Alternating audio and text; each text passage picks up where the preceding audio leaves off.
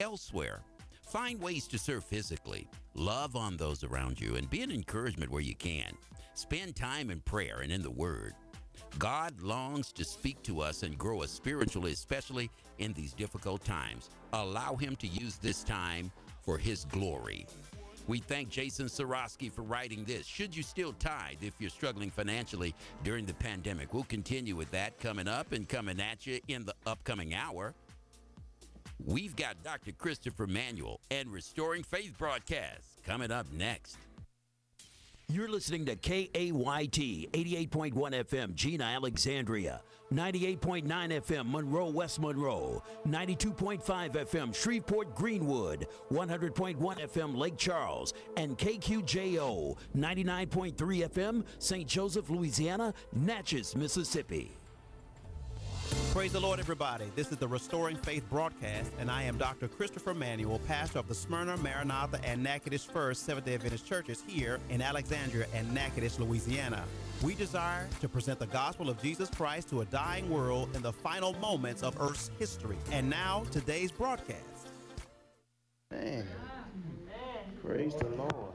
Thank God for that. God is our all in all. What do you say, everybody? Amen. Amen. Somebody know him to be your everything. Amen. Amen. If you ever lost something, but you know God can always replace what you lost. Because we know God can restore. Am I right about it today? Praise ye the Lord. Amen. Amen. I just thank God for the opportunity to be able to speak again before you all and uh, have a Holy Ghost good time. I'm thankful that um, our pastor here, our pastor here, pastor and, and sister Booker here. Amen. Amen. Amen. All right. Glad to see you all. Amen. Praise the Lord. Well, at this time, we're going to go ahead and um, want to go ahead and look at the scripture here. It's a familiar text. We're going to stand for scripture reading. I hope you don't mind. Uh, in uh, reference to God's word, not to the pastor, but to the word of God. Amen. We're looking at the, uh, the book of Malachi. Malachi. Malachi, the third chapter. I want to thank you, um, brother and sister Carrie. Amen, Walker. Amen, for the words. Hallelujah. Amen. We need to be reminded in a time such as this That's right. That's right. that God still is Yes, he is. our all in all. Consecrate us now to your service, O God, by the power of grace divine. May our souls look up with steadfast hope and our wills be lost in thine.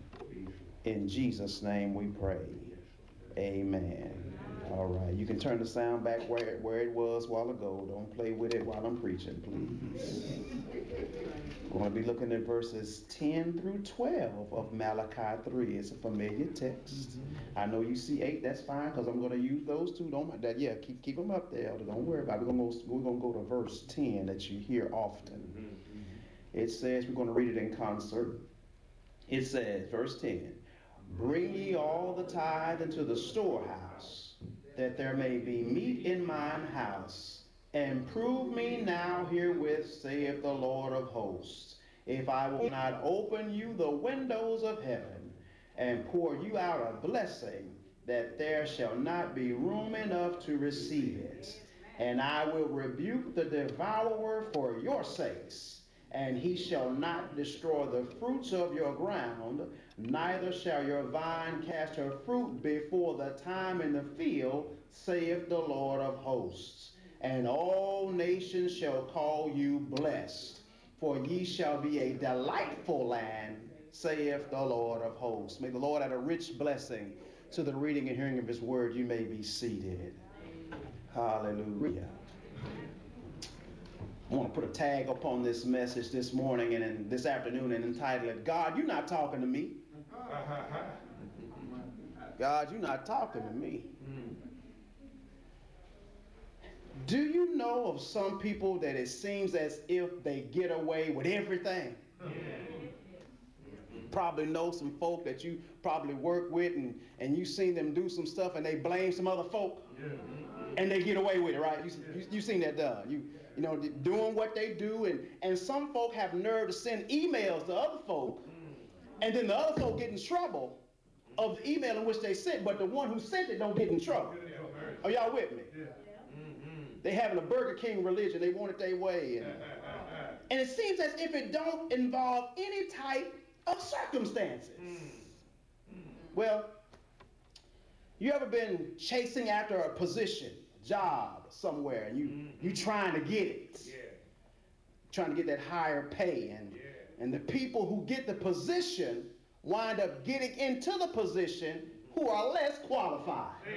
Y'all ain't gonna talk to me today. Oh, yes. oh, and then, Sister Green, when they get in the position, mm. they don't do what they supposed to do in the position which you are qualified for, and they rub it in your face.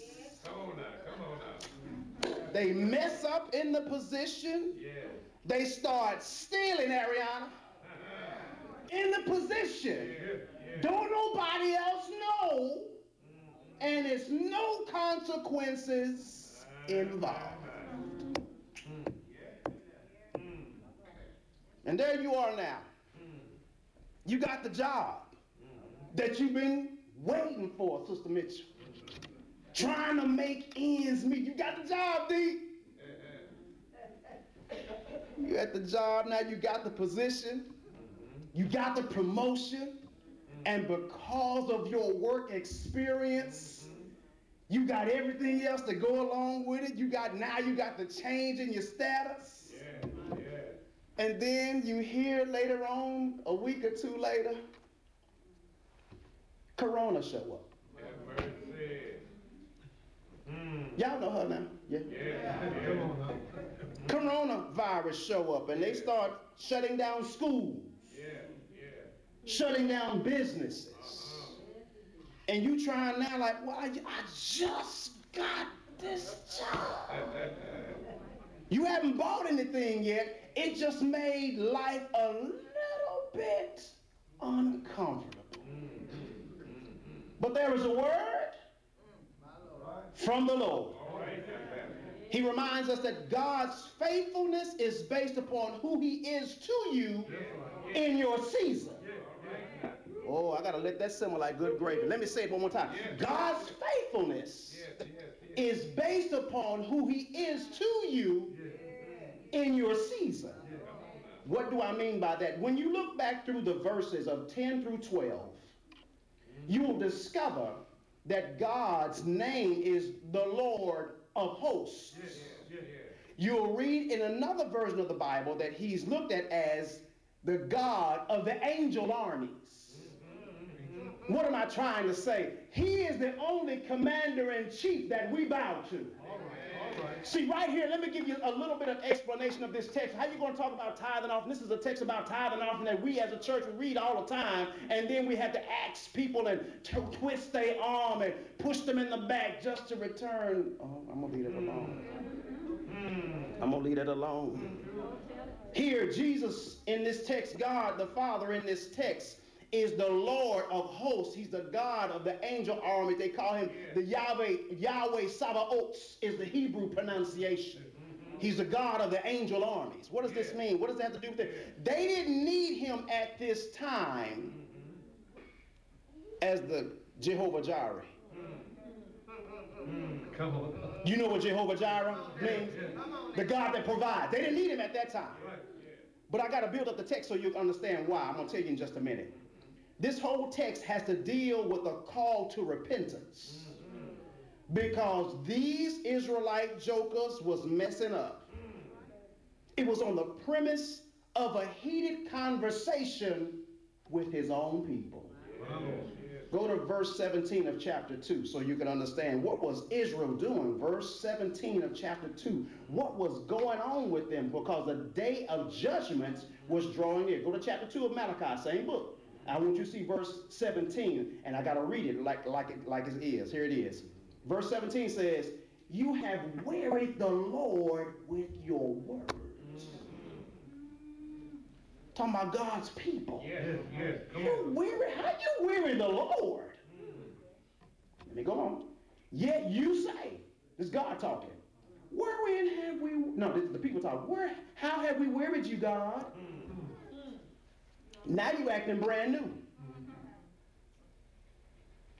When you say everyone that doeth evil is good in the sight of the Lord, and he delighteth in them, or where is this God of judgments? Yeah. So they're doing some things that they had no business. Where, where else do you gather this information? Go to verse 5 of chapter 3, and you're going to see something else.